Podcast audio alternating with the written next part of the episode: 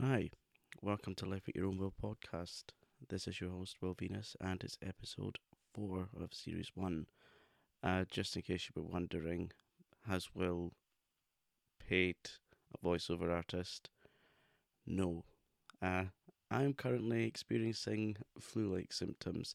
No, it is nothing to do with that thing that's had the most talked about ratings in the past few years. It's not that thing. I have a test, but still, excuse me. Still, here I am, chatting to you guys because I didn't want to leave you without an episode for a week. So, whilst I'm sat here in my blue hoodie with the hood up, feeling a bit cold, and it's one of those days where we do have the heating on because there are certain days that we don't have the heating on at all because it costs a fucking fortune uh, I still feel cold. So do feel free to write in with your letters of sympathy. yes, what what have we got coming up today? Well, I wanted to talk about what me and my husband did yesterday. Yes, it is something clean.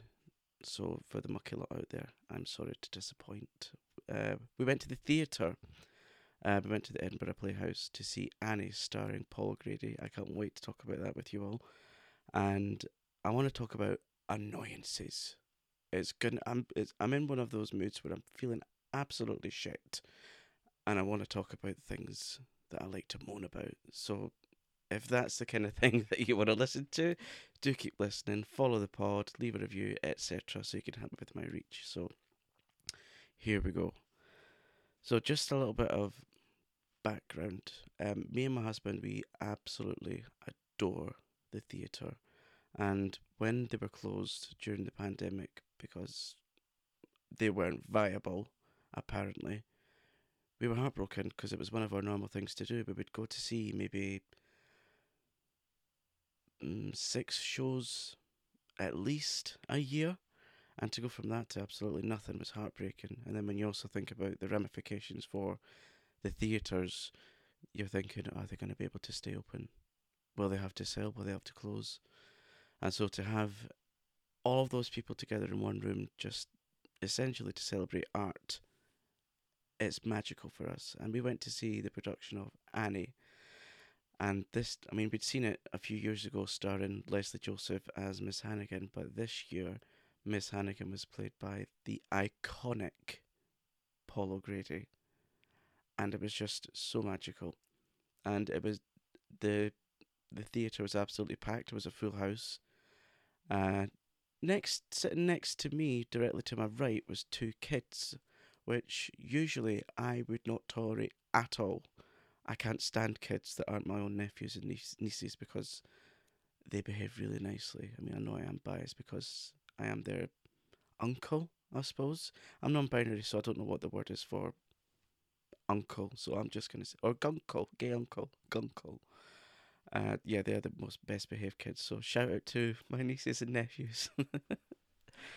uh, that's if they listen to this one day. Uh, hopefully they don't listen to it as a child because uh, I suppose it could be deemed as inappropriate. What the hell am I talking about? This is just waffle. I think my brain is just spewing right now.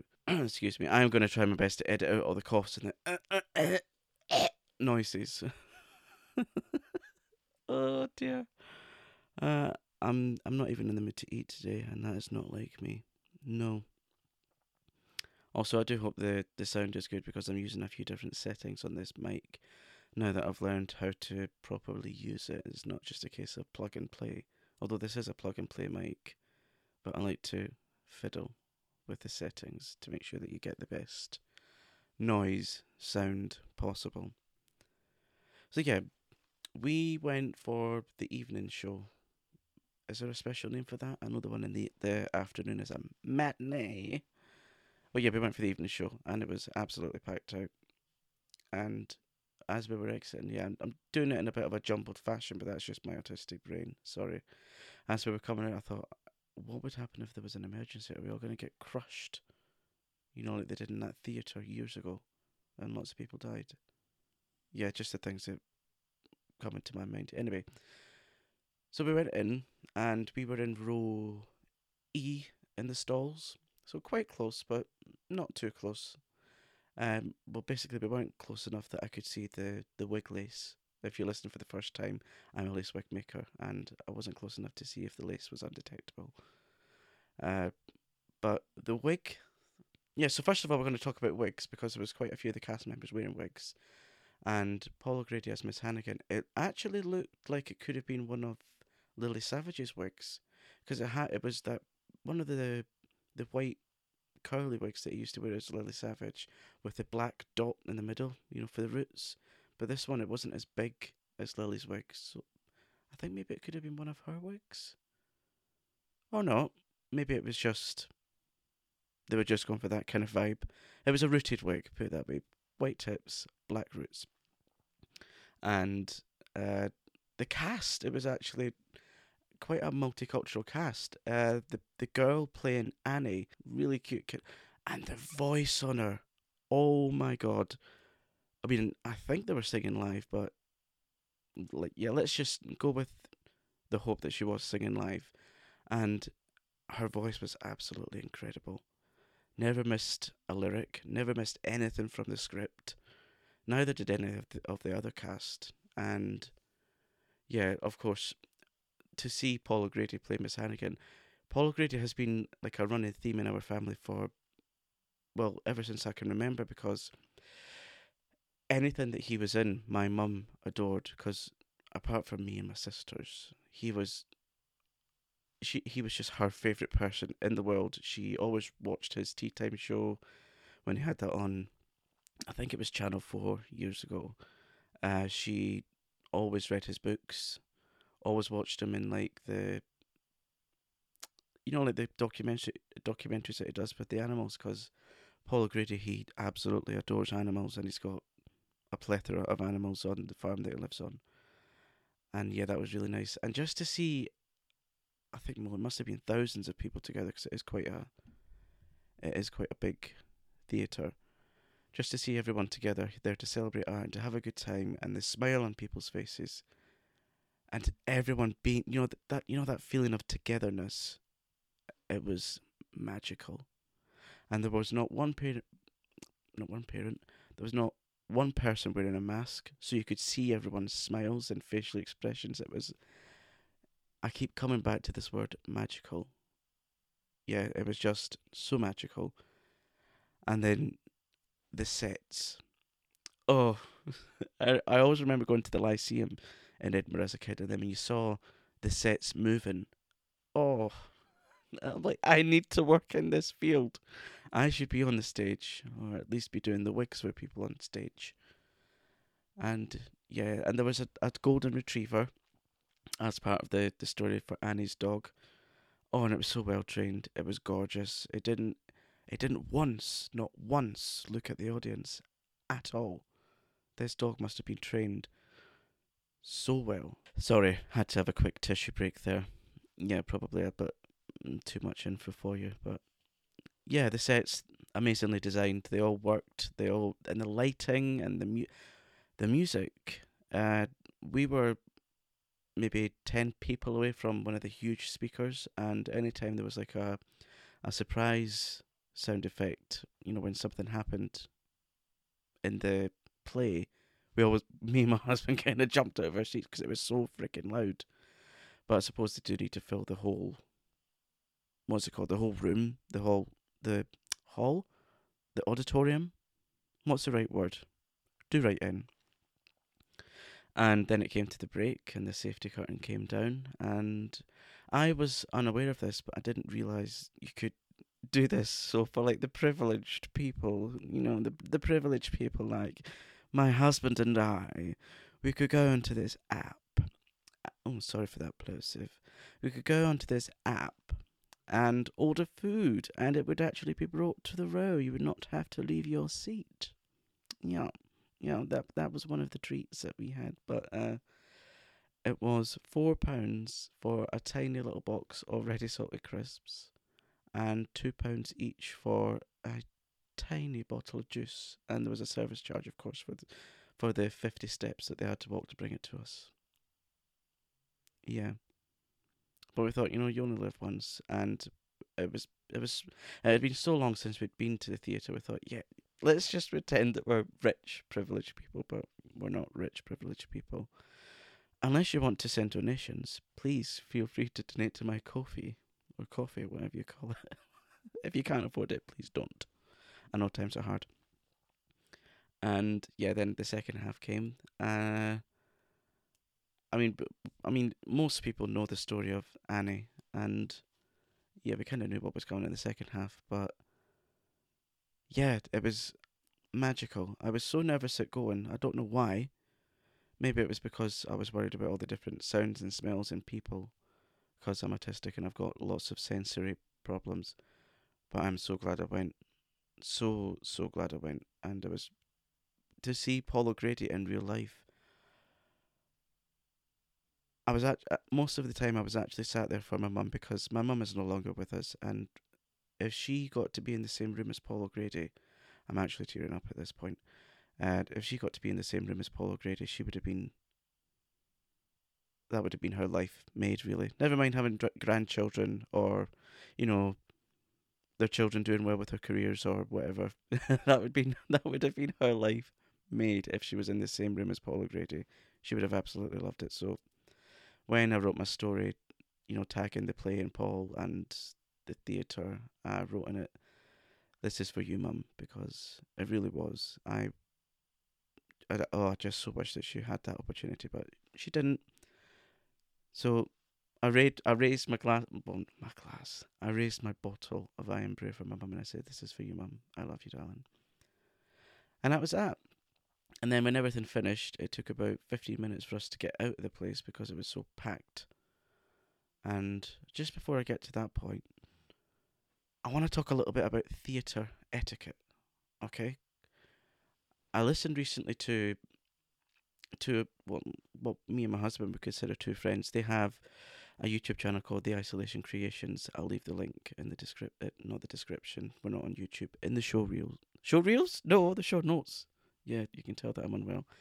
And they have their own show, and it's like parodies of things that people write into requests and things that they love. And then one day they got onto the the discussion of theatre etiquette. Now I'm a great believer in theatre etiquette. I'm, I'm like, you go in, you be quiet, you don't have your phones out, you shut up, you watch the play, and that's it. That's all you need to know, because I like to keep things simple. But no. And my friends Alan and Jamie, shout out to them, hi. Uh, they were talking about, I mean, they weren't sure if it was real or not, but people taking in roast dinners to a theatre play. What? Roast dinners? and then various heating implements to heat up pot noodles. Yeah, taking in hot water in a hot water bottle for a pot noodle. No. No. Maybe if you're doing like a, a drive through cinema, fine, you're in your own car, but not in the theatre. That is deeply disrespectful. And as me and my husband were sat through this play, we kept getting this smell, and it was like the smell of chicken tikka, which I love. And I really wanted some when we came out of the theatre, but there was nowhere open. But I wasn't expecting it. But you know, the smell of chicken tikka in the theatre. No. I mean, I get it. You can have like maybe chicken tikka crisps, but this didn't smell like crisps. You know, you can tell the difference between crisps and meat. This we're getting like this waft of chicken tikka or whatever it was. Uh, that annoyed me. Then the people behind me, they kept having like this mini chat through the play, like, why are you here? You're here to watch a play, not fucking chat. Watch the play. I can hear what you're saying. And that they were having some sort of chat about her and her boyfriend or something. I wasn't really deeply listening to it because I was really interested in li- watching and listening the show to the show. So that was fun. And then when at various points before the play starts, you get the what do you call the people in the theatre that go about with the, the torches and the the signs and things, and the people that stop you doing what are they called? Ushers. I know that's what they used to be called in cinemas, ushers, but is it the same for theatre? Let's just call them ushers. And they were going around with these huge yellow signs, and it was saying, "Don't use your phone, don't record anything, don't photograph anything during the production." but yet still people had their phones out. I'm like, fucking respect where you are. This is a theatre. Use your phone when you're out. If you've got something that's so important that can't wait, wait till the break. Or actually don't come at all. Mm. So that annoyed me. And then someone behind me with the rustling crisp packet. Oh, now I've just realised why they serve things to you in a box, a box of crisps, so you don't make that noise in the theatre.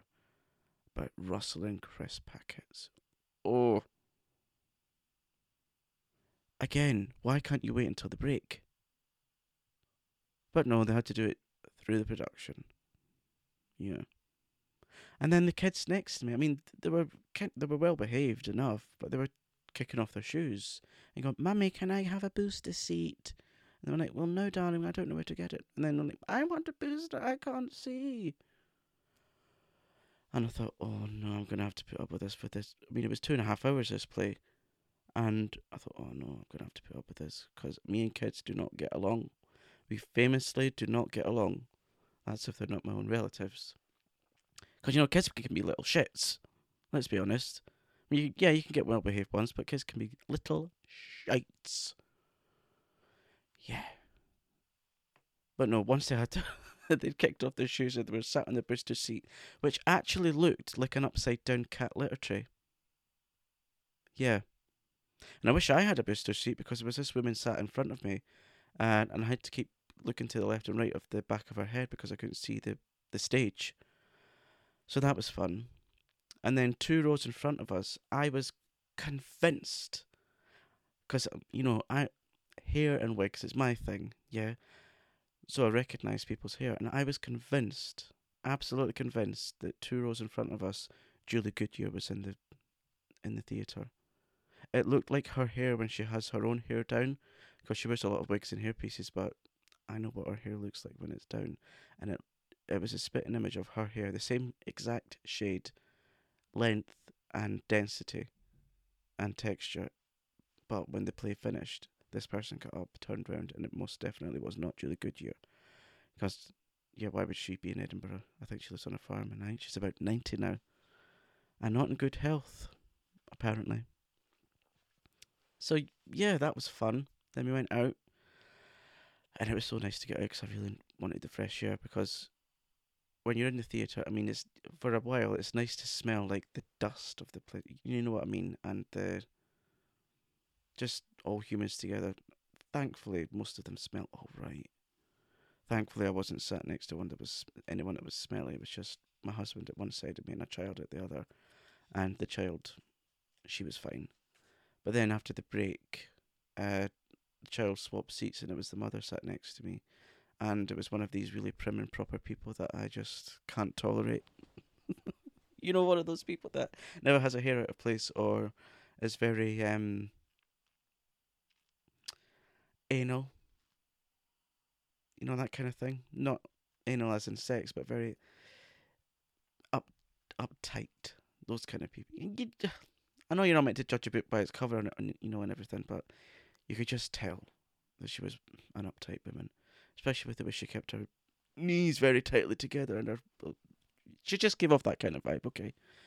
And then it finished. We got nice fresh air, and then came home, and this crap with my throat and my nose and my head and my eyes and my glands started, and I thought, oh god, because you know, like when you get that feeling, you think, oh, oh, there's yeah, something going around, it's coming, and then you feel re- quite hot. And then I woke up at various points during the night and I thought, oh god, this feels like flu. It's not COVID, I took a test. And I, that's the only test I intend on taking because, well, I can't afford to keep buying COVID tests because they're not free here. Uh, yeah. And that brings me to this point. Now I'm going to turn into Victor Meldrew because I want to talk about things that annoy me. Now that I've discussed the theatre, excuse me, now that I've discussed my theatre etiquette, I want to talk about things that really piss me off in regular life. So, I don't believe it. Name of sanity. Yeah, I'm turning into Victor Meldrew. I've always been a Victor Meldrew. I came out of the womb wearing slippers and yeah, I had a bald head. yeah. So the first one, you know when you have maybe once a month or twice a month question mark when you're too poorly to cook and have no other food in the house and you have a microwave meal. Yeah, you know the ones. And then you poke the seal, cook it, bring it out, it's piping hot, then you try to take the seal off, and only the perimeter seal comes off. None of the other stuff comes off. Why? Why do that to people? Why can it not all come off in a winner? Why do you then have to go and get scissors and cut carefully around it so you don't scald yourself with steam? Yeah, I know people will say, well, just cook proper meals. Piss off. When I can't be bothered cooking, I'll have a microwave meal. Don't take away my autonomy. Alright. That's the first one. This next one. Now, I understand some people can't help it because they have illnesses, but people who spit in the street when there's no need for it, or footballers on the pitch, it should be made illegal. It should come with a ban. It should come with a fine. Why? Why spit in the street or spit chewing gum in the street? Surely there's a public bin somewhere within the vicinity. Why? Like I said, sometimes you have to cough up phlegm or whatever. But why? Just don't do it. This next one. Now, when I go out to a shop, which let me tell you is quite rare. I mean, most that I go out to a shop is once a week. I mean, that's like to shops out with my local area, it, local, eh, it, local area. If it's like a shopping centre, that's maybe once a week, once a fortnight, and it actually, it actually makes my day when I go into a shop and I'm served by someone nice. All the shop staff that I encounter, they're awful. I mean, if you're someone that works in a shop and you're very good at your job, I applaud you. I really do. Working with the public is awful. Because I used to work in a shop. I worked at Sainsbury's on a checkout. And then when they had to have things put on their shelf, they would make me put things on their shelf. Or work in a cafe, so I know what it's like to work in a shop. But when you go to like these checkouts and they're like, they don't even tell you how much the things come to. They don't ask, would you like any help with your packing your bags? They don't have any conversation with you. If I did that and I worked at Sainsbury's, I would be sacked.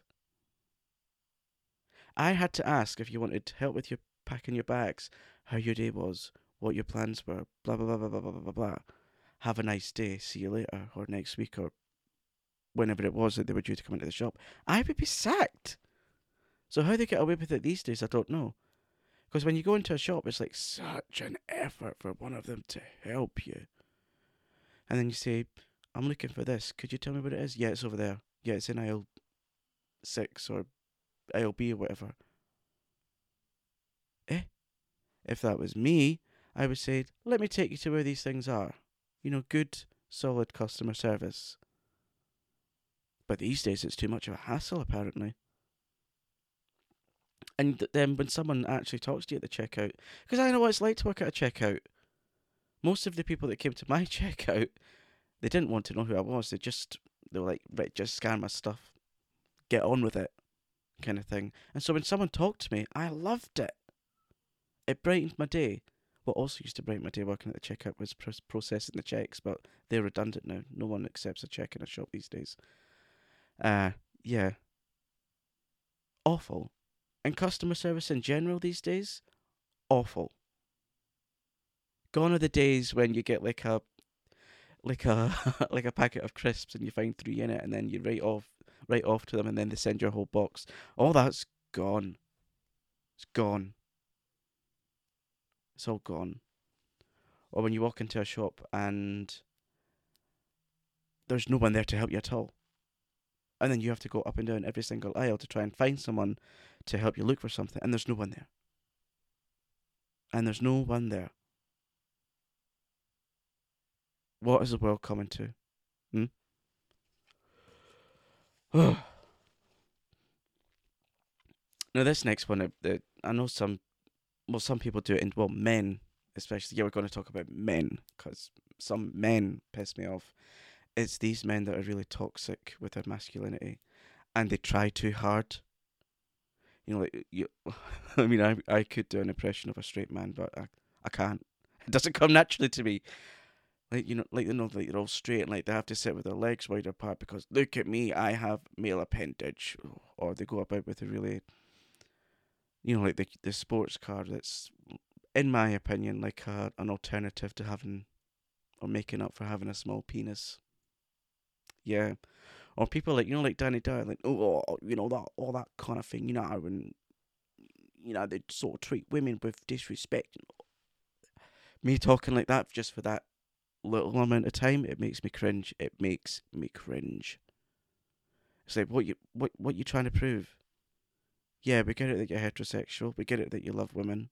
What what you trying to prove exactly? That look at me, I am man. What's what's it all about? What's it all about, Alfie? Hmm. So that's my well, I, well, all the things that I can think of complaining for at the moment. Yeah, that and when like if you're a YouTube creator or an Instagram person, most of the Instagram thing, I'm getting these things recently where it's like bot accounts and it's mainly women. Well, pictures of women anyway. I don't know if they've given permission to use their photos, and it's always exactly the same bio, and it's hot photos. Follow my page. I'm like, well, number one, women I'm not with I'm not that way inclined with women. I mean, I love women. I love to chat with women. Women are my favorite. Some of my favorite people, but they don't turn me on. And number two, I'm married. I don't need all that shit. And this is, I mean, in this last year, I've had to block about a hundred of them. That annoys me, because it's like bot accounts that they can reach more people, but yet people like me who create actual original wholesome content struggle to grow. We struggle to get followers. We struggle to get, you know, hit the algorithm. Algorithm. You know that. You know that guy. Uh, yeah, that annoys me. Or the people that come onto your your Instagram or your YouTube and they try to be a smart ass and they're like, "Well, I've got facts A, B, and C. You are wrong." And I'm like, if I wanted a fact checker, I wouldn't ask a YouTuber and I would definitely not ask a YouTube commenter. So just piss off. Go and take your inadequacies somewhere else. I cannot stand you. Or, yeah, just take yourself off the internet completely. Or someone that tries to cancel you online or say you've not said the right politically correct thing. That annoys me. That really annoys me. Because we're now getting to this point in life where no one's allowed an opinion. Or if you have an opinion, then it has to be checked against this unwritten list of things that you're allowed to say. I hate that as well. I mean, there is a difference between telling a joke and being